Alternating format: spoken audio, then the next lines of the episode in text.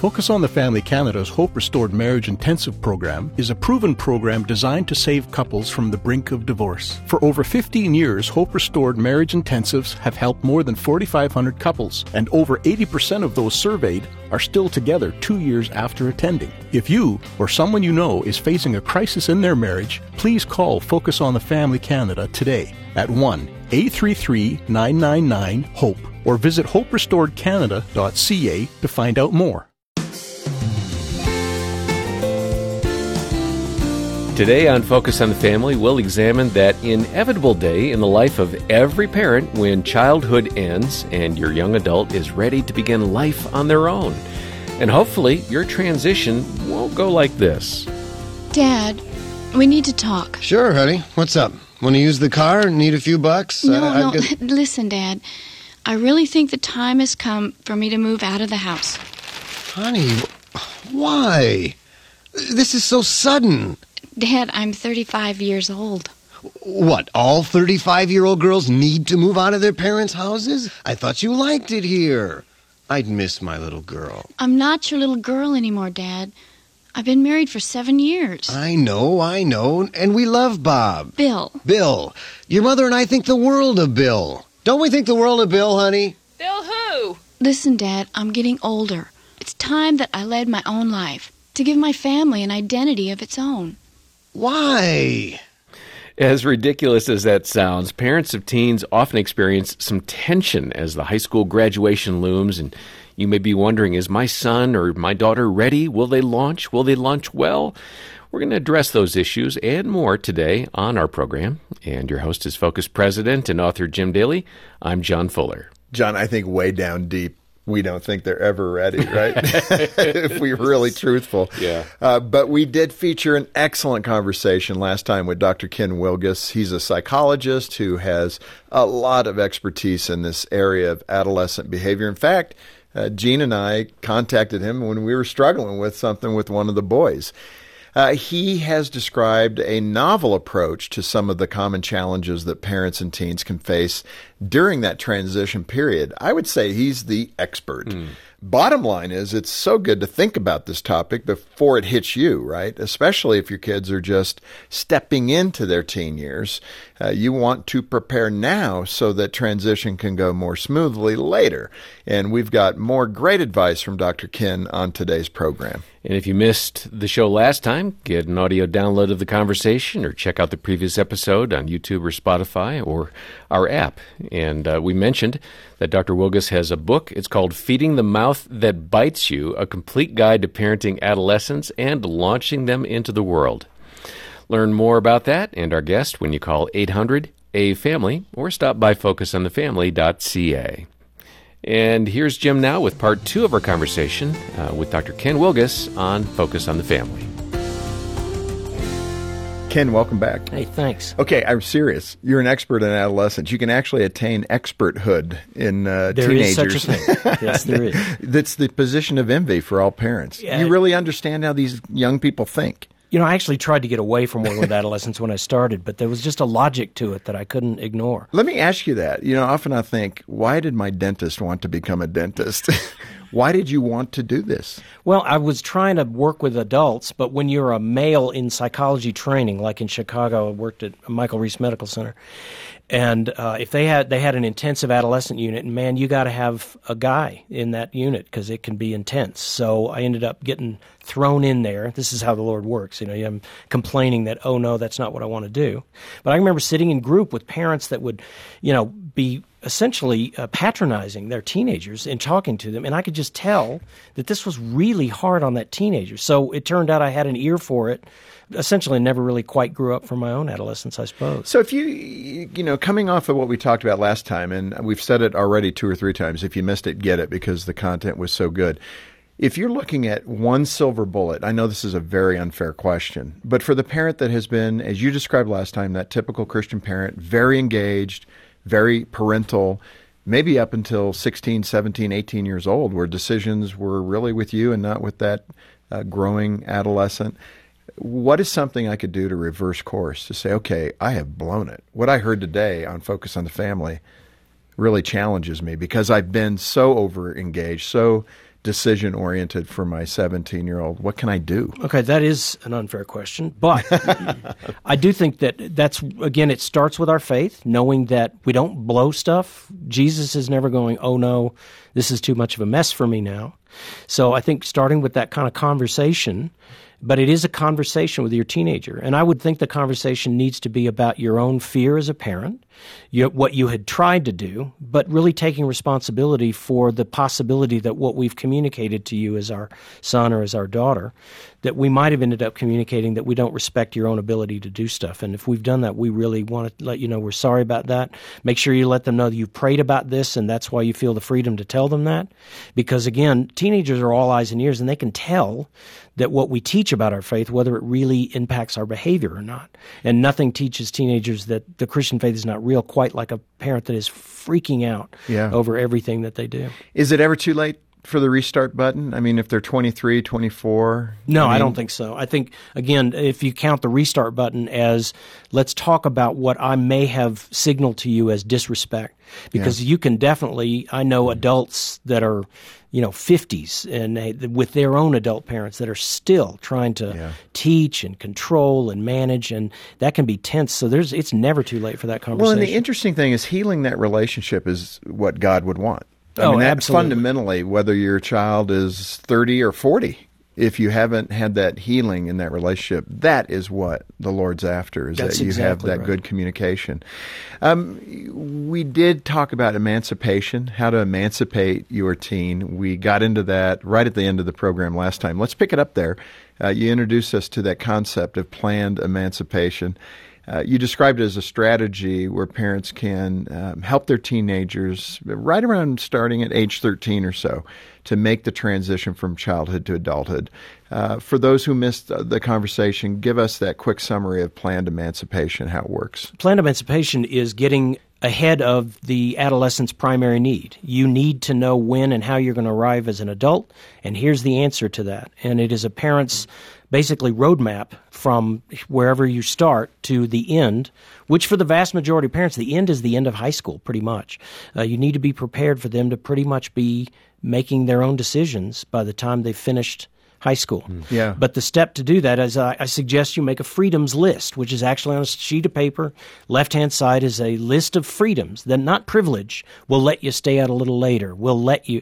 It's freedoms that say um, we think you should use your own judgment in the following areas. And there's a on the left side of the paper should be freedoms. Like in our house at thirteen, you got the freedom to Uh, listen to whatever music you felt you needed to. Uh, you could keep your own room as clean or dirty as you see fit. That always freaks mothers out. I've gotten literally photos of, do you mean this room? you know. So, well, and so if they choose to have it dirty, is that okay? Well, again, it comes down to uh, with freedom always comes responsibility.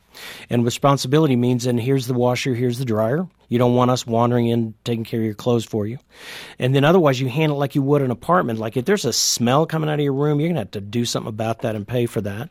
And um, if there's uh, food in your uh, room, you can have that as long as you can afford an exterminator.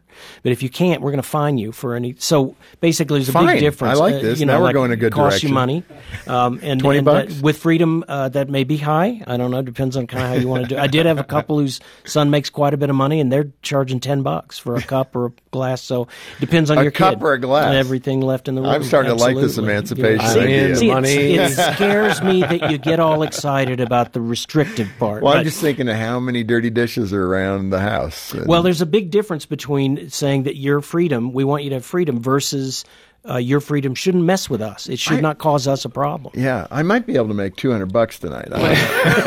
What's the balance there, Ken, between your freedom as a teen and my Um, home and your responsibility in that? Well, most teenagers understand that. For example, the difference between saying you can't keep your room this way because cleanliness is next to godliness, they're tired of hearing that. Besides, I've looked it up in the dictionary, and goggles is next to godliness. It's not actually cleanliness.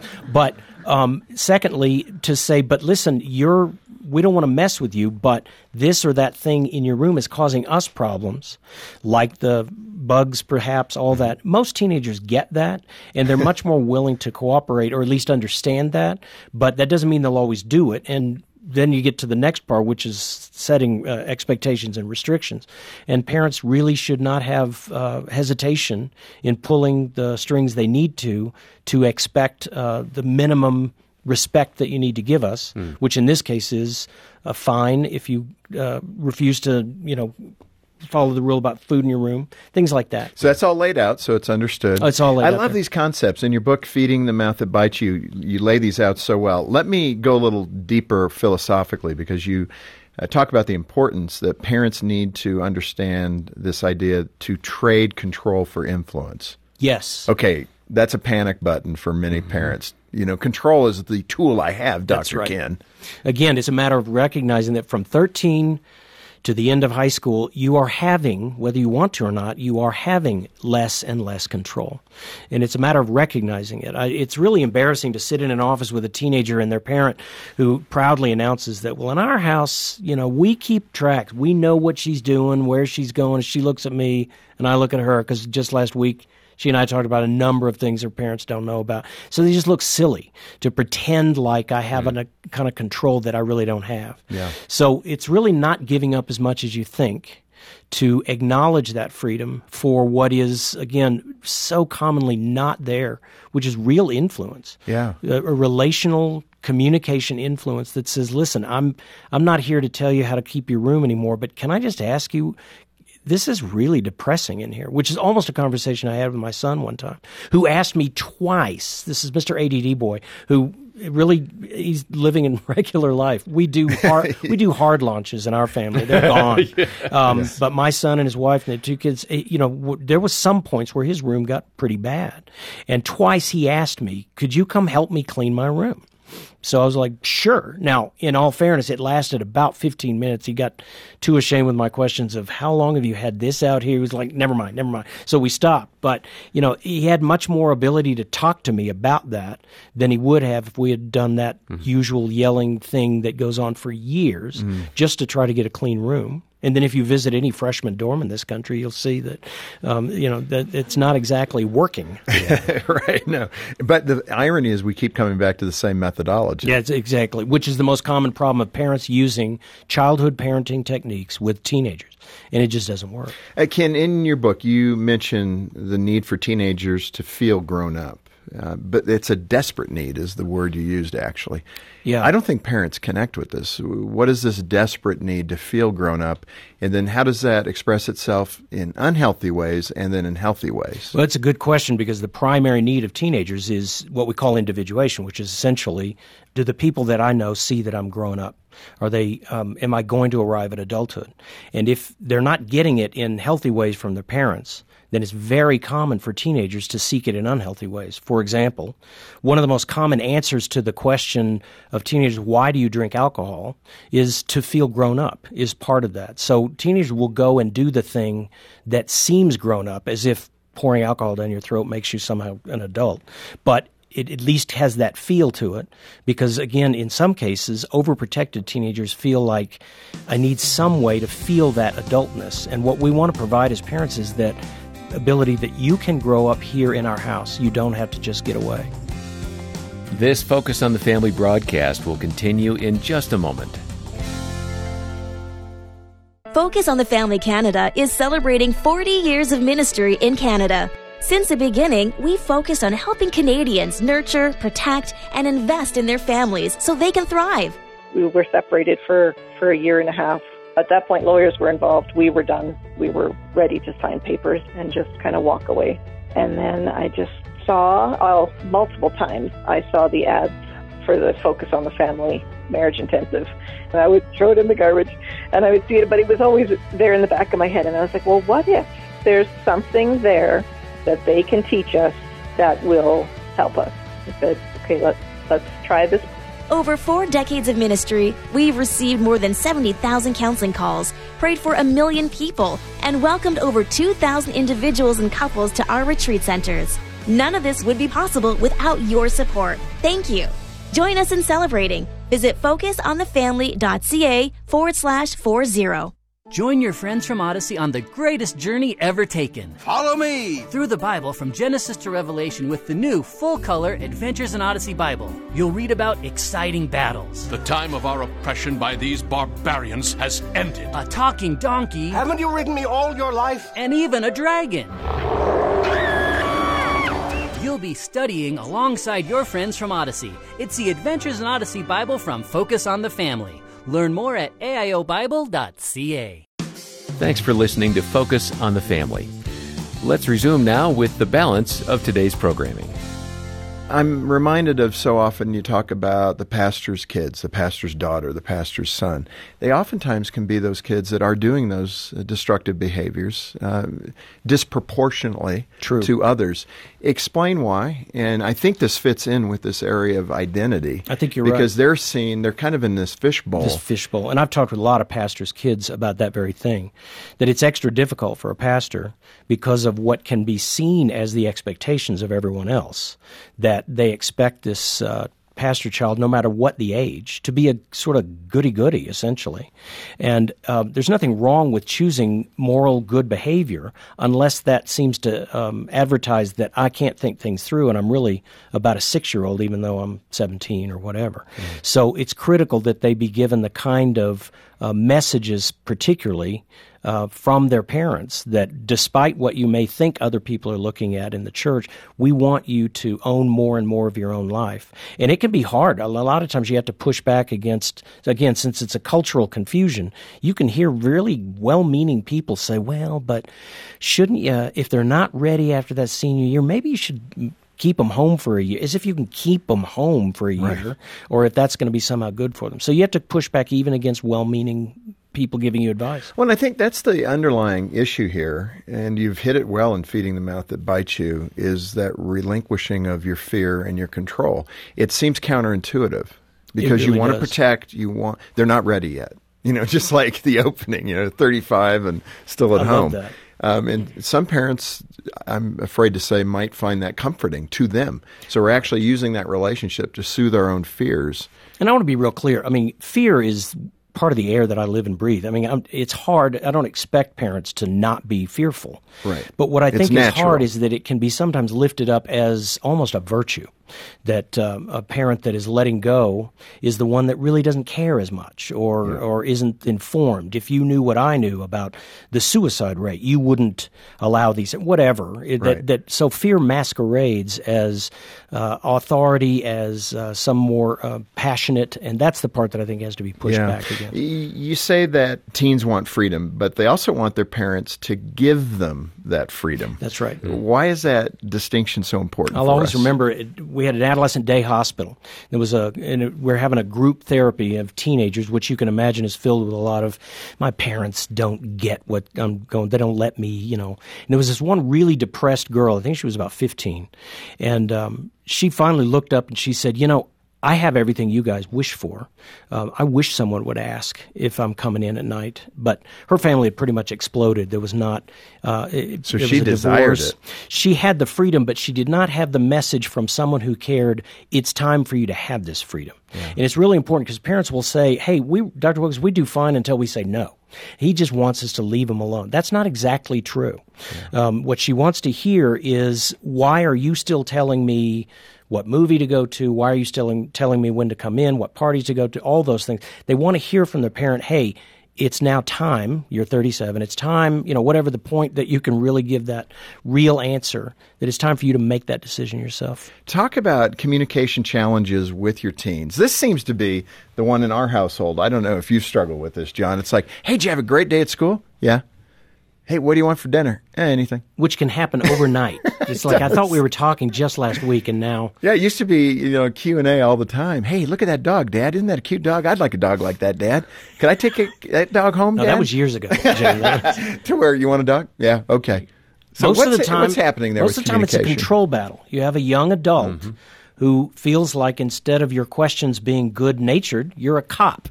Asking, how was your day? Let me just check and see if there's anything I need to intervene That's so and true. Check in. And so unless you make that really clear, like, why am I asking this?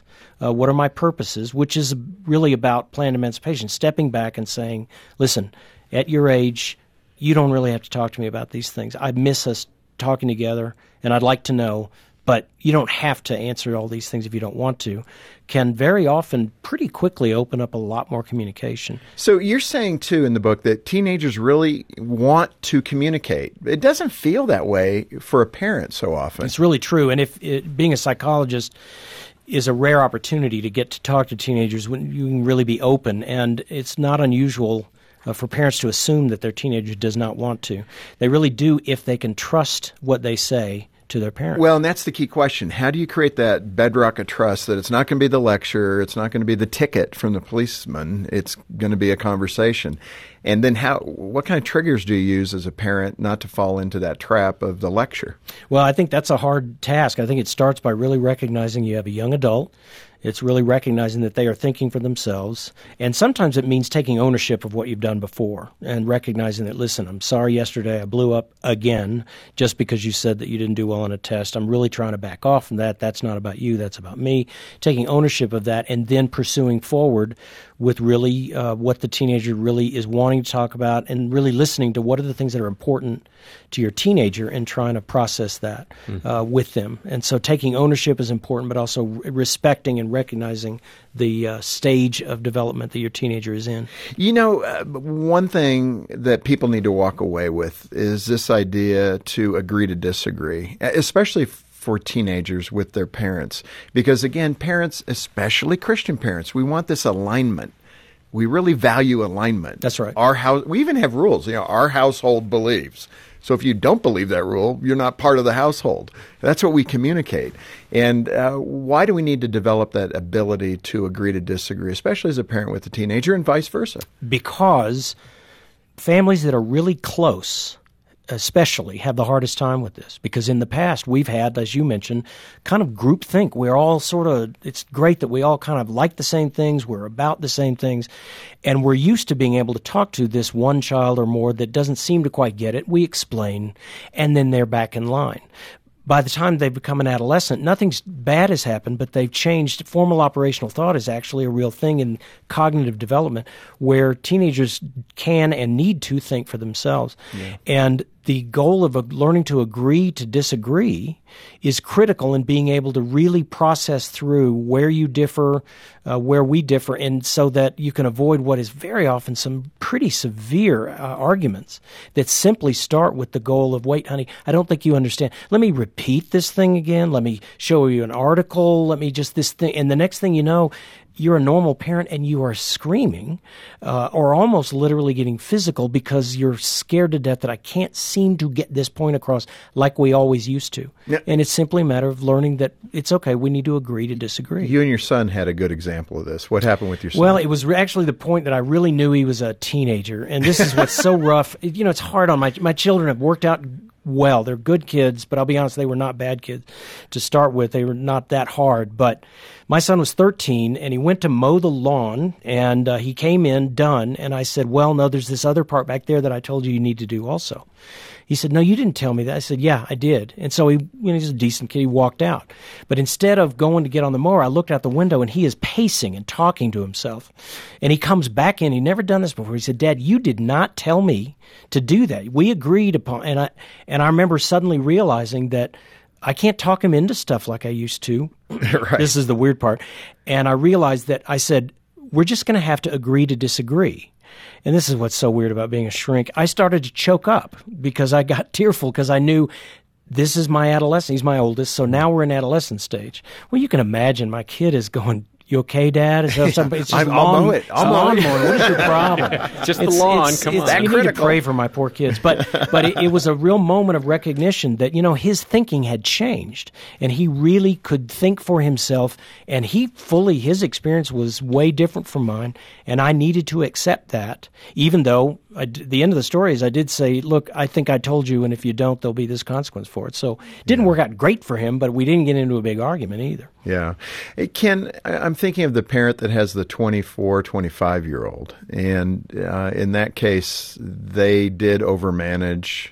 It didn't go well. It kind of that Josh McDowell statement, uh, you know, rules without relationship end in rebellion. rebellion. Yeah. And that's been the story in this hypothetical case that I'm painting, how does a parent reach back to that adult child now and say, hey, we've got some things we got to talk about? What can they do that makes it real, makes it beneficial, doesn't turn into another lecture opportunity? That's a great question. And this may surprise you, but if reaching out to that twenty-four-year-old means walking down to your own basement and getting them out of there because that's where they are, then there's a first step that needs to be taken anyway, which is you need to set a point where you're going to let them know this is it. You're going to be out of here, not in, immediately, but you need to set a point where you let them know. It's respectful to let a young adult know that you're not welcome to live here no, you know, without uh, limits.